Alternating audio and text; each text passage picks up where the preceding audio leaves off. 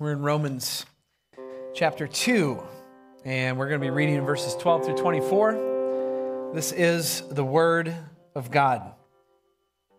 For all who have sinned without the law also perish without the law. And all who have sinned under the law will be judged by the law. For it is not the hearers of the law who are righteous before God, but the doers of the law who will be justified. For when Gentiles who do not have the law by nature do what the law requires, they are a law to themselves. Even though they don't have the law, they show that the work of the law is written on their hearts, while their conscience also bears witness, and their conflicting thoughts accuse or even excuse them. On the day when, according to my gospel, God judges, the secrets of men by Christ Jesus. But if you call yourself a Jew and rely on the law and boast in God and know his will and approve what is excellent, because you are instructed from the law, and if you are sure that you yourself are a guide to the blind, a light to those who are in darkness, an instructor of the foolish, a teacher of children, having in the law the embodiment of knowledge and truth, you then who teach others, do you teach yourself? While you preach against stealing, do you steal? You who say that one must not commit adultery, do you commit adultery? You who abhor, abhor idols, do you rob temples? You who boast in the law, dishonor God by breaking the law. For as it is written, the name of God is blasphemed among the Gentiles because of you. Praise God for the reading and the hearing of his word. Let's pray together. Father, we thank you for this scripture. We thank you for the singing of your church. God, we lift up our praises to you as the only one who's worthy of our worship. We thank you for Jesus Christ. Death could not hold him, and the grave couldn't keep him. Lord God, you silenced the boast of sin and death and the grave. And God, my heart goes out to many in our church right now who are dealing with death. There's been a lot of tragedy. There's been a lot of funerals. There's been a lot of death, even just in the last few weeks. And God, even for a family at 8:30 service, in a very fresh way, dealing with a very tragic situation. God, so we lift up all in our church who need the hope of Jesus Christ. We are not meant to be here, God. We, we are residents and aliens and strangers and sojourners, and our citizenship is in heaven, but God, we just need hope in hard times. So, God, I pray over our church that you would just minister to each person. Give joy, give security in the Holy Spirit, Lord. Bring the gospel. And Lord, we pray that you would just speak to us through this passage. We are so inconsistent as sinners, we are consistently inconsistent and we feel it. So, God, lead us through the truth of your word. Save those who don't know you as Savior. And Lord, would you please build up the saint in Christ's name? Amen. You may be seated. Welcome, welcome. Romans chapter 2, verses 12 through 24 is where we're going to be this morning. Romans 2. And we'll be studying uh, verses 12 to 24 as we continue our sermon series, Romans, the Power of God for Salvation. So we're just going to get right to it. My name is Josh. I'm the preaching pastor. And again, so thankful that all of you uh, could join us this morning. Okay, the human race is crazy. Can I get an amen? I mean, crazy, crazy. And here's what I mean we are consistently inconsistent. Can I get an amen? Consistently. Like the only part that we're consistent about is being inconsistent. And it's hilarious because it's just part of who we are as sinners. So here's just a few examples, right? Um, like, what time are you getting up in the morning? You know, it's a conversation and it's like an expectation and it's like a goal. And then sometimes it's really early in the morning and you're pushing the snooze button, like maybe one, two, three, 12 times. I don't know, somewhere in there. What kind of food are you in the mood for? Sometimes it's Chinese, sometimes it's Mexican, sometimes it's Italian, sometimes it's just all American burgers and fries, and sometimes it's pizza. But you know what is really consistent? We're so inconsistent in what we want to eat, right? It's, there's a lot, constant variety. Um, when am I going to exercise? Like, that's a question we ask today, this week, uh, this calendar year, next decade. When are we going to do it, guys? You know, like we kind of make goals, we do the stuff, but you know what we're really consistent at? being inconsistent about that, right? That's just how it, how it works. If you're a sports fan, what is that referee looking at anyway? You know, there's a flag on the field. What is that guy doing?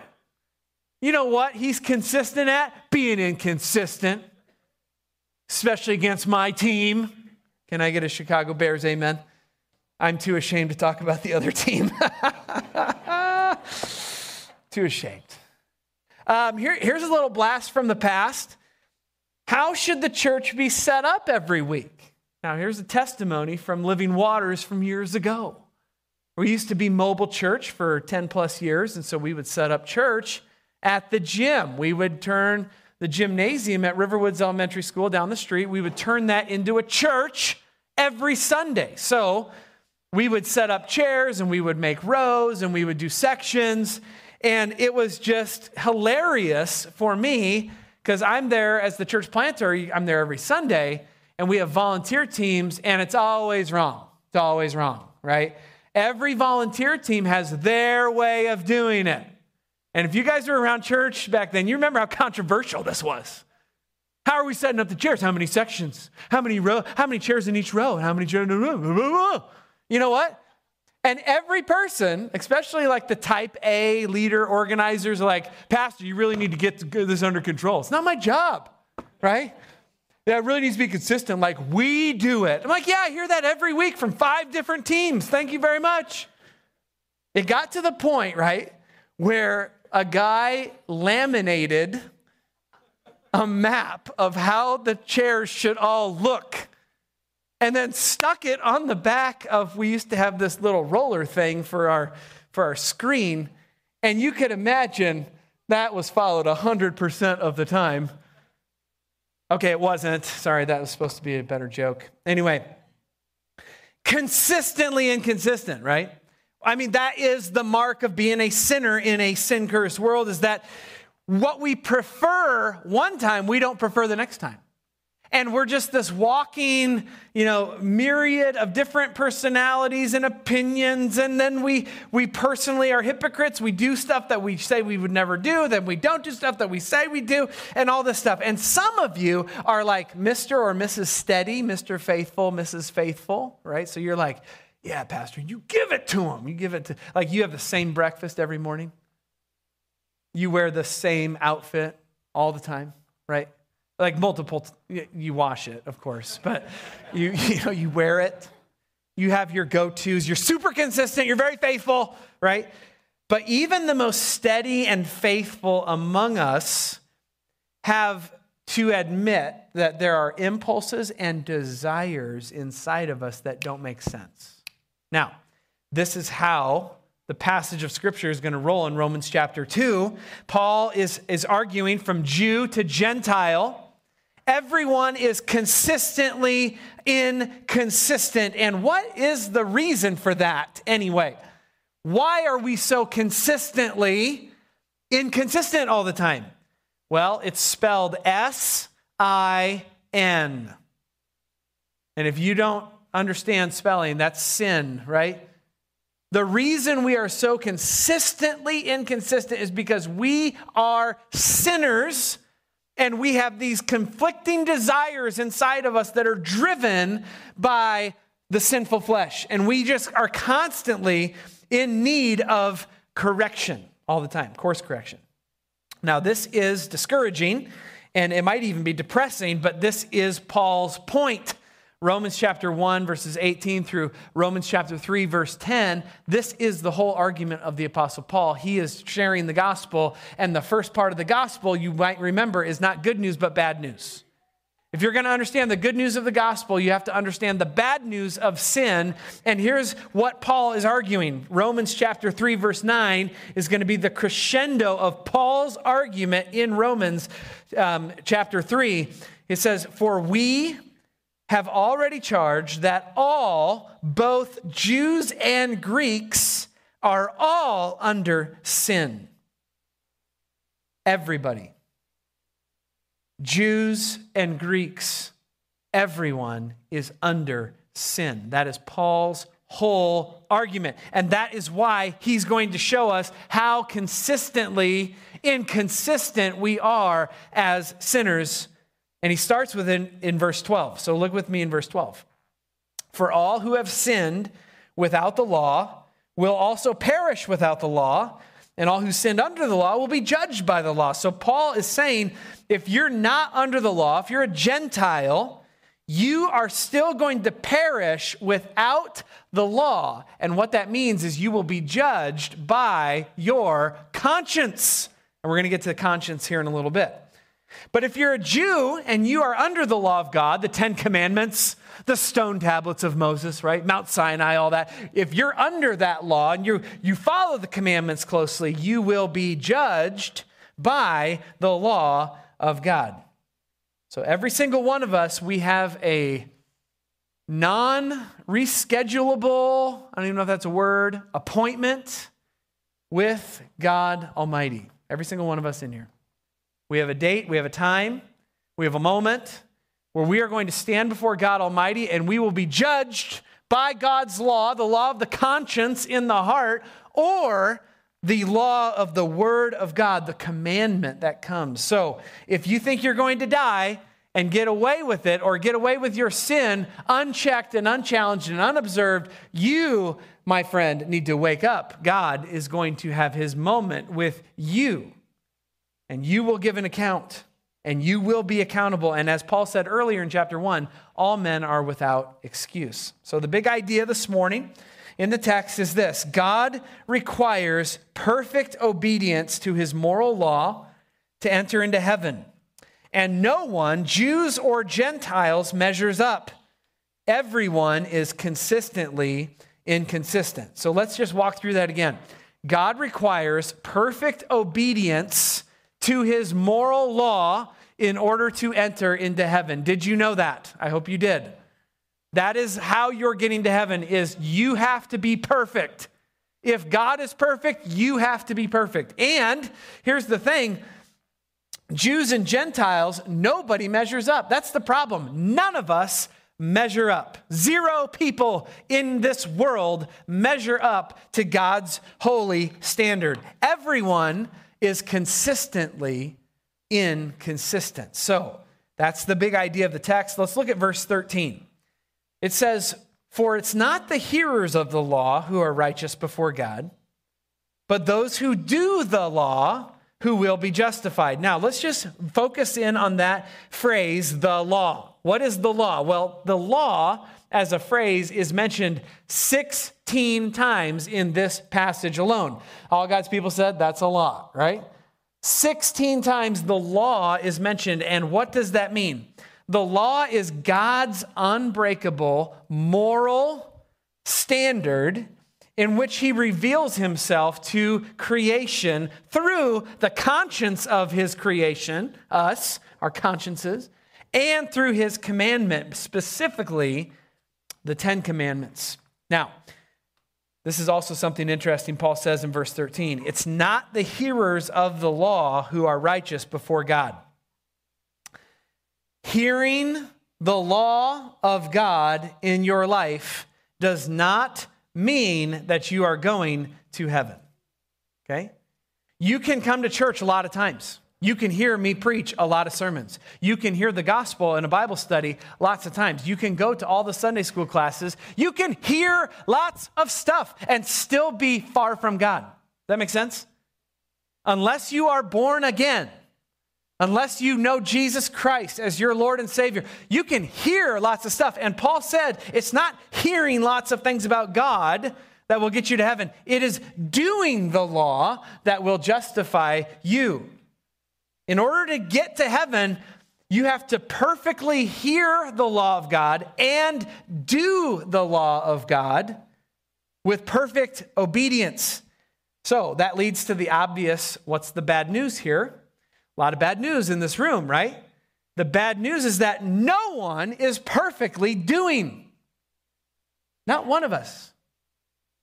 From pastors to counselors to small group leaders, to members, to attenders, to every single person here who's a visitor, plus everybody that lives in our community, no one is doing perfectly. Can I get a witness?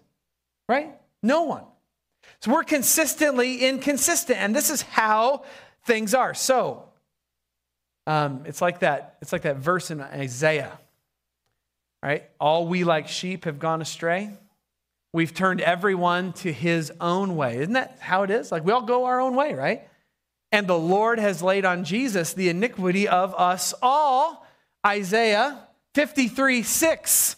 And if you know the kids' song, you know what's next.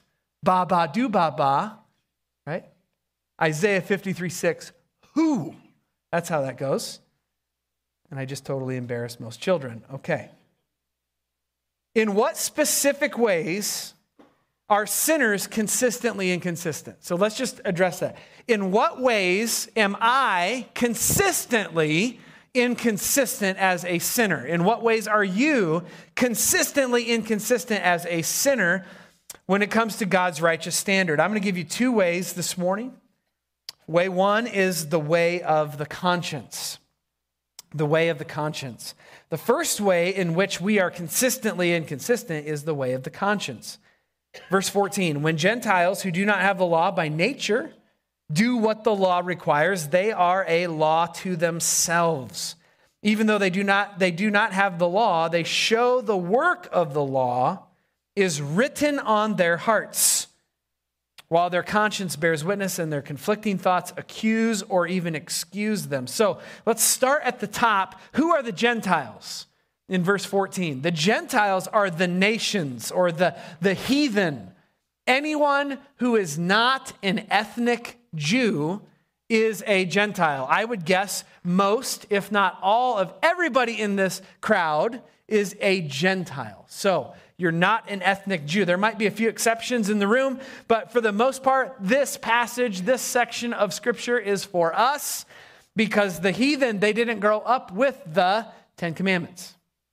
They didn't grow up with Moses. They didn't grow up with Mount Sinai. What they have is their nature, they have their consciences. Now, they show that the work of the law, God's righteous law, is written on their hearts by nature. Now, if you look at that phrase by nature, Okay? That is the root word for physics. It's where we get our word physics, it's, which is a study of the natural order, which means God has written on every person of creation an inherent law that is moral in the conscience, where a person who is created knows that there must be a God somewhere who created all of this stuff. That is the natural progression. Ecclesiastes chapter 3 verse 11 says this, God has set eternity in their hearts. And don't you don't you feel that? Don't you feel that? Every funeral, every time you see someone pass away, or as you see people getting older, as you see the progression of life happen, don't you feel like, man, there's got to be eternity out there, right? That's written on every Gentile conscience. When you see the sun rise up on, in the east, Gentile, what should you think? That's God, right? When you walk down a beautiful walkway and you see the beauty of the fall trees changing color in the park or on your property, you should think that is God, right? And if I could recommend Easter Lake as a walking destination for you, I will. Because right now, this is the time. I mean, this is the time to get on the path and walk and just look at the beauty and say, It's God. It's God. Look at God's beautiful handiwork. Also, beyond creation, there is a sense of justice or compassion in the human soul where they want relationships to be healthy. There's a sense of justice and compassion. And every historical Gentile community ever created or ever started up by man has always upheld historically God's natural laws. So, any culture, anywhere, anytime, you will find the natural law of God, such as justice, honesty, compassion, good deeds, right and wrong, good and evil. You will find those natural categories within Gentile communities because God wrote it on the heart of man to have this conscience. And if you run into any ridiculous people who are trying to deny God's existence, here is the quick way to tell another Gentile that he has or she has a conscience inside of them. One, punch them in the nose. If you are sitting with a Gentile, your pastor has solicited violence, right? I suppose. I don't know if that's the best counsel in the world. But if you punch somebody in the nose who's like, I don't believe in God, I don't believe in any of this God stuff, punch him in the nose, you will see their sense of justice rise up within them as the anger flows through their eyeballs into yours. And they will be quick to believe in justice and they will be quick to believe in revenge, right? Don't seriously punch people in the nose, but bring up the example for people. Um, every Gentile person who's denying God's existence quickly finds their theology real fast when the cataclysmic storm system is coming to their backyard. All of a sudden, everybody's crying out to Jesus, right? So, what's the deal with Gentiles? Here's the deal Gentiles Gentiles are constantly in this place where they have a conscience, and God is communicating to them through natural means of creation and conscience. And they are just, they're really stirred up in their minds. They're very confused about a lot of things because there's a lot of things that are, are theologically understood as sin and rebellion against God. But a Gentile Basically, what they're doing, Paul says, is their conscience is conflicted inside of them, accusing or excusing them. So, the way sin works is you hear accusations and you hear excuses. And there's never any balance. When you're dealing with someone's conscience, the word accusing there is to judge harshly or to be harsh to bring charges or to bring a fault. So when God reveals himself to those who don't have the Bible, there is a lot of accusation happening, and there, there's two ways that happens. One, toward other people. Have you met the person who accuses everybody else of everything? They don't do any wrong, but they're quick to tell you about everybody else that's done them wrong, and it's accusation, accusation, accusation all the time, right? Or have you met the person who accuses themselves a lot? Like, I'm just the worst. I can't do anything good. I, I just, look at me. Look at this accusation. Like, it's like a big tornado, right, of sin that just doesn't stop twisting faster and faster and faster. Because when you're dealing with a, a conscience that's being bothered by sin, the consistent inconsistencies is like, well, I'm going to accuse you of this, but then I'm going to accuse myself. And then they're, they're also excusing them themselves or others, right? Have you met the person that excuses themselves all the time? They don't take any personal responsibility. They're like, yeah, the devil made me do it, or you made me do it, or that person made me do it. I don't take responsibility for that decision or that word that I said. It's everybody else that did it to me. Or if they excuse other people, like, oh, they just, I'm going to enable them in their sin. I know it's wrong. I know it's a bad perspective, but I'm just going to. I'm just going to enable them. I'm going to give them an excuse right now. Have you seen that person? Of course. Does that person exist in your own soul? Yes. There's this accusation and excuse tug of war that goes on in the heart of the heathen, the Gentile. and God will hold them accountable for their consistent inconsistencies because it is absolutely going on in the Gentile mind. I watched a recorded debate on Thursday morning on YouTube, and I think it really illustrated well what Paul is talking about here. So I watched about 25 minutes of the debate, and that's all I could take. Amen? That's all I could take. I'm watching two politicians go back and forth, and you know what it was? It was this verse.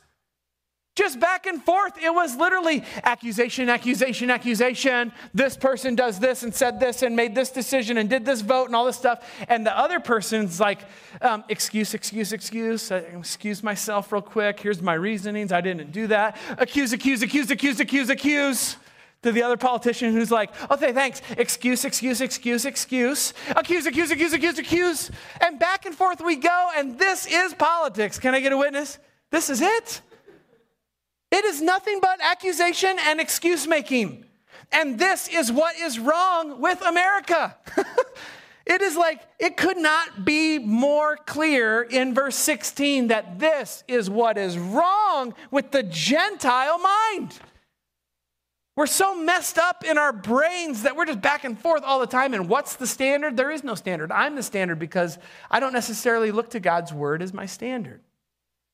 Here's the thing this is why Gentiles are condemned by God in verse 16, because it says, God judges the secrets of men by Jesus Christ. Every person will stand before God, even as a Gentile, and God will say, I'm going to judge you based on your own conscience, and you will be found falling short of my glory. That is way number one. That's how we are consistently inconsistent. Way number two is this the way of commandment. The way of commandment. The second way that we are consistently inconsistent is the way of commandment. Verse 17, but if you call yourself a Jew and rely on the law and boast in God. Paul is clearly addressing a whole different people group, not a Gentile, but a Jew. And a Jew is an Israelite or a Hebrew or during Paul's day, the word Jew would be a slang term by which they would, or a common term of how they would recognize a Jewish person, because Jews come from the line of Judah. So there's a very natural way, pronunciation way to just call them Jews. And Paul is going straight at these religious Jews in his audience, and he is saying, Look, you had the privilege and the heaviness of receiving the Ten Commandments. You have Moses. You have Mount Sinai. You have the stone tablets. You have the priesthood. You have the Word of God coming through thousands of years of history. You know, Jew, exactly what God expects because He spelled it out for you very specifically. You know the Ten Commandments? Thou shalt, and thou shalt not, and all that stuff, right? We're going to get to those later, so start warming those up in your mind. You're going to have a little quiz on the commandments in a few minutes. But the Jews were arrogant about what they had received. Verse 19 If you are sure that you yourself are a guide to the blind, a light to those in darkness, an instructor of the foolish, verse 20, if you're sure of this and you boast about being a, a Jewish person, you are arrogant in your assumptions that you are God's favorites. And I would say it would be hard not to be. If God comes down and speaks to Moses and you get a very specific word from God, it would be hard not to look at the other nations and be like, hey, we're quite a bit ahead of you guys. God kind of chose us as the favorites, not you. And Paul is saying, beware because the way that you sin is you have this arrogant pride about who you are. And if I could just take a really quick break. Some of you grew up with this book a lot. Some of you got the Word of God in your brain with all the verses and all the kids' programs, and you know the scriptures, and you've read through the Bible, and you read through it every year, and you know a lot of stuff. Some of you have a ton of knowledge, and I would just be, tell you to be very, very careful of arrogance in your life, looking down on others being proud, saying, Oh, yeah, I know all the stuff. I know all the things. You know what knowledge does, according to the Word of God? Knowledge puffs up, but love builds up. And I just want to say, if that's you, if you know um, the Word of God very well, or if, if God allowed you to be brought up in a, in a home or in a setting where the Word of God was a steady diet in your life, be very careful that you do not boast falsely about your privileged position as opposed to someone else who lives down the street who does not know a single lick of the Scripture. I want Living Waters to be a humble church. Amen? Everything you have the knowledge of Scripture that you have is a gift from God. Be on the lookout for pride in your life. Then Paul gets a little sarcastic, which I love. Verse 21 and 22. You then who teach others, do you teach yourself? You who preach against stealing, do you steal? You who say, don't commit adultery, do you commit adultery? You who abhor idols, do you rob temples? You see the question theme? The rhythm, do you, do you, do you, do you? There are four times. Paul is like, do you do this? And Pastor Chad made a great observation earlier, earlier this week as we were looking at the text together. He said, man, Paul is bringing some sarcasm. And I'm like, it's my love language, baby. This is awesome. Paul is like bringing it. Like, hey, you, you're all about verbally saying, don't steal, don't steal. Do you steal? Do you steal? You're like, hey, no idols, no idols, no idols. Like, do you rob temples? Like, can you picture that in your mind? Like, this, this really proud Jewish person who's like, we don't believe in idolatry. You know, and out he runs with all these idols, you know, out of this shop. Like, that's what I picture in the scripture. It's awesome. And, and Paul is confronting with sarcasm and just confrontational bombs here. And he's just like, hey, are you actually doing the sin that you tell other people not to do? That's the question. Are you doing the sin that you know is sinful and wrong and you tell other people not to do? Is that you? That is called hypocrisy, class. And here's the reality of, of hypocrisy it, it absolutely destroys the soul of the person who gets captured by it and every single one of us, not only do we feel the Gentile side of sin, but we also feel the consistent inconsistency of our hearts where we're like, yeah, don't do that. And then we start doing it. Because if you're older and you've instructed younger people in your life, you know exactly what I'm talking about. When you're older, you have enough experience to walk into a room or into a conversation with a younger person and say, hey, don't do that. I did that. Don't ever do that. This is the wisdom here. Listen to me. I'm trying to save you some pain here. And you have said all these things. And at times you're like, hey, don't do drugs, don't drink, don't do all the stuff. Kids, listen to me. I'm telling you what. And from time to time, the younger person has called you out. And I say, like, hey, wait a minute. Don't you eh, fill in the blank? You've had that moment. You know you've had that moment. And you can either respond in one of two ways when you're convicted by, oh, yeah, I'm saying stuff, but I'm not living it. You can grumble, grumble, grumble, stupid kids, blah, blah, blah, walk away. Or you can do what I've done several times to my shame. I say, hey, look, listen, I'm saying the truth. This is the, the truth, okay? And do as I say, not as I what? Do. We've said that before. Do as I say, not as I do. Good illustration of this this week was I was at Advanced Auto Parts getting a new battery for my car. Young guy comes, help me put, put a new battery, blah, blah, blah. He comes out. This old guy named Fred came up. He works for Advanced Auto Parts. Nice dude, really nice guy, in his mid 70s. He starts chatting it up, and then he asks the question, What do you do? And I'm like, I hate that question. But fine, I'll go with it. I'm a pastor. You're a pastor? Where do you pastor at? I pastor at the grocery store down the street. and he's like, The grocery store?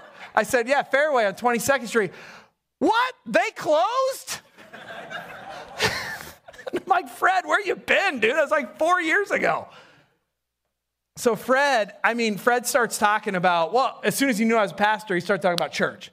Man, I went to church in the 50s. I went to this Baptist church, and this person took me, and my aunt picked me up, she did all this stuff. And I'll tell you what, I'll tell you what's wrong with the world today. And we got this young guy who's helping out as well, and he's just like, oh, get me out of this conversation. And Fred, Fred starts going on. I'll tell you what's wrong with the world today. We got young people don't listen. We have we we're just we don't love God anymore. Our culture doesn't love God. We don't live prayer. We don't do church. We don't do all this stuff and all this. I mean, he's just like I'm like Fred. You're a preacher. Holy cow! And the young guy literally is just like, okay, I'm out. He goes away, he goes back inside. Fred keeps talking. And I said, Fred, hey, it's been awesome to talk to you. I said, I only got one question for you. Where do you currently go to church? And he goes, head down. Well, I don't really go anywhere. And, and I said, Fred, don't you think you should? Don't you think you should? I said, uh, because everything you're saying, I agree with, and everything that you're saying, I'm all on board with. I said, but you need to live it out, right? And we had a great conversation, and I invited him here. But here's the thing we all have that Jewish sense about our hearts, right? The world's just going to hell in a handbasket and all this stuff, and this is bad, and this is, I wish the world would change. You know what? How about Christians stop sinning and being hypocritical, and how about we start living out our faith? How about we just understand that we are consistently inconsistent and God give us a spirit of humility? Think about the, con- the consistent inconsistency of Jews considering the Ten Commandments. Thou shalt have no other gods before me. No other gods before me. I know, I know, Lord, but my kids, my sports, my family, my business, my money, my. I, I know what the command says, but here's my life.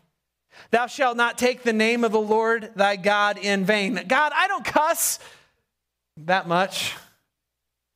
Uh, word slips here and there sometimes, but that one time I was super angry and somebody else did that to me. And then sometimes I just got to vent, Lord, I got to vent. God's like, Can you use some different words? Well, I guess, maybe. Remember the Sabbath day, keep it holy. I know, Lord, you want me to rest, but I love to be busy. If the devil can't make you bad, he'll make you busy, right? And if I rest, I'll fall behind. I'm going to fall behind Joe and Janice and all the people around me. And if I, if I rest, I mean, they'll get ahead of me. And I know I'm really consumed with worry in my mind, Lord, but I can't shut it off and just rest and have Sabbath in my soul. Thou shalt not commit adultery. I know, Lord, I shouldn't commit adultery, but I'm just not in love with my spouse anymore. Lord, I, I, I'm, I, I just, I know, I know it's probably wrong, but, but what's wrong with a little pornography? What's wrong with a little pornography in my life? Thou shalt not covet. I know, Lord, but I really want a new car. I really want a new house. I really want a new clothes. I want what so and so has. You know, that person that's up on a pedestal in my mind. I want to be like them.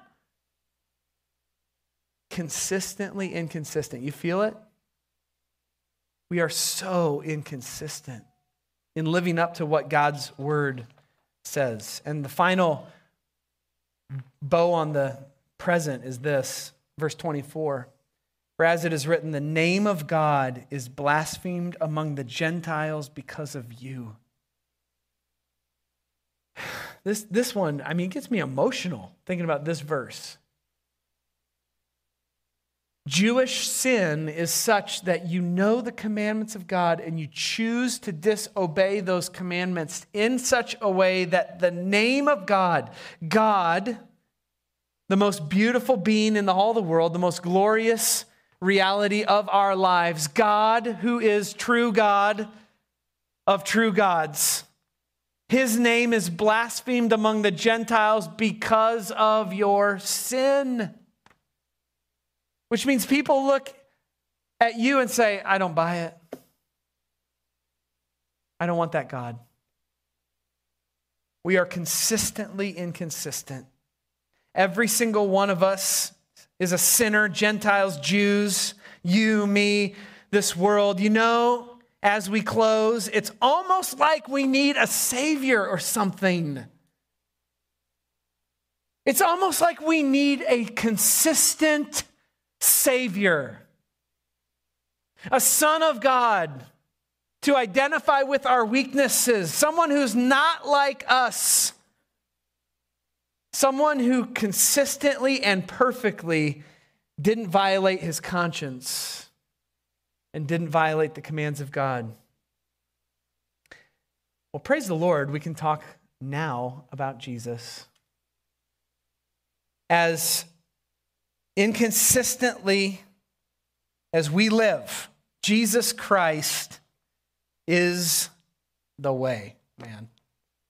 He is the truth, He is the life, and He is the consistent one. Let me just tell you a couple things as we close. Jesus responded beautifully to his in his conscience to God's creation. Jesus never struggled with a guilty conscience. Can you believe that? Not once. Here's what I mean. He was born in a stable. How much more humble does it get than that? He consistently received God's general revelation through creation. He was outdoors a lot, and as he was a carpenter, I would guess he was outdoors all the time, working with God's creation, working with materials, making things. When he started teaching, Jesus told everybody that the world and the solar system and the stars and everything pointed to God. Everything. He was right in step in his conscience in pointing people to God. Jesus was baptized in the Jordan River outside. What a beautiful moment, right? We did baptisms up here in this nice, clean trough last week. The Jordan River is a bit more dirty than that. Amen? Just a, just a bit. But Jesus gets baptized out in the Jordan River with John the Baptist. He, when he teaches, he teaches about the lilies of the field and the birds of the air. He was one who made stormy waves peaceful. And if you're a Gentile sinner, he takes the stormy waves of your accusations and your excuse making and he gives you peace. That's awesome. Jesus multiplied fish and bread to feed thousands, and he prayed in the Garden of Gethsemane. And even as he was hung on the cross, it was a cross made out of a natural tree. I mean, this is an amazing thing. Jesus Christ never, never was inconsistent with his conscience. What about the commandments? How did Jesus do there? He responded beautifully to God's commandments as well. He said he didn't come to abolish the law, he came to fulfill the law. Jesus Christ said that to know the word of God or the command of God was to know the power of God. And if I could say one thing to some of you, some of you I know are struggling with depression and anxiety, like, like major. And you're praying to God, but you're not intaking His word. The reason your anxiety persists and it continues to get worse is because it's a one way conversation right now. The power of God is in the Word of God. And some of you need to just receive the Word of God this week every day, and you'll find your soul to be in a much better place. Sidebar over. Jesus was the Word made flesh, died on the cross. His and as he died on the cross, scripture was on his lips. Jesus couldn't stop talking about the word, even as he died. Jesus rose from the dead in accordance with the scriptures, the commands, and he now commands that all people everywhere believe in him for their salvation and as Lord of the universe. And he has sent all Christians out on a mission to make disciples of all nations. Jesus Christ was consistently consistent. Amen? Consistently consistent, and he still is. He's the same yesterday, today, and forever. Hebrews 13 8. Let's pray. Father, thank you for this opportunity to worship you in the Word. Thank you that we can respond now and worship. God, we feel the brokenness of our sin nature, that we are consistently inconsistent, so broken. Lord, our thoughts and our sins, they accuse and they excuse. And, and Lord, we don't keep the commandments as much as we should, often falling short. That's the bad news. God, the good news is that Jesus Christ never sinned. He was consistent for us, and oh God, now I pray that we would just receive him, that we would receive Jesus Christ. Lord, for every Christian who's already going to heaven, I pray that they would find fresh joy in seeing the consistency of Jesus. Lord, they put their faith and trust for growth and change in Christ.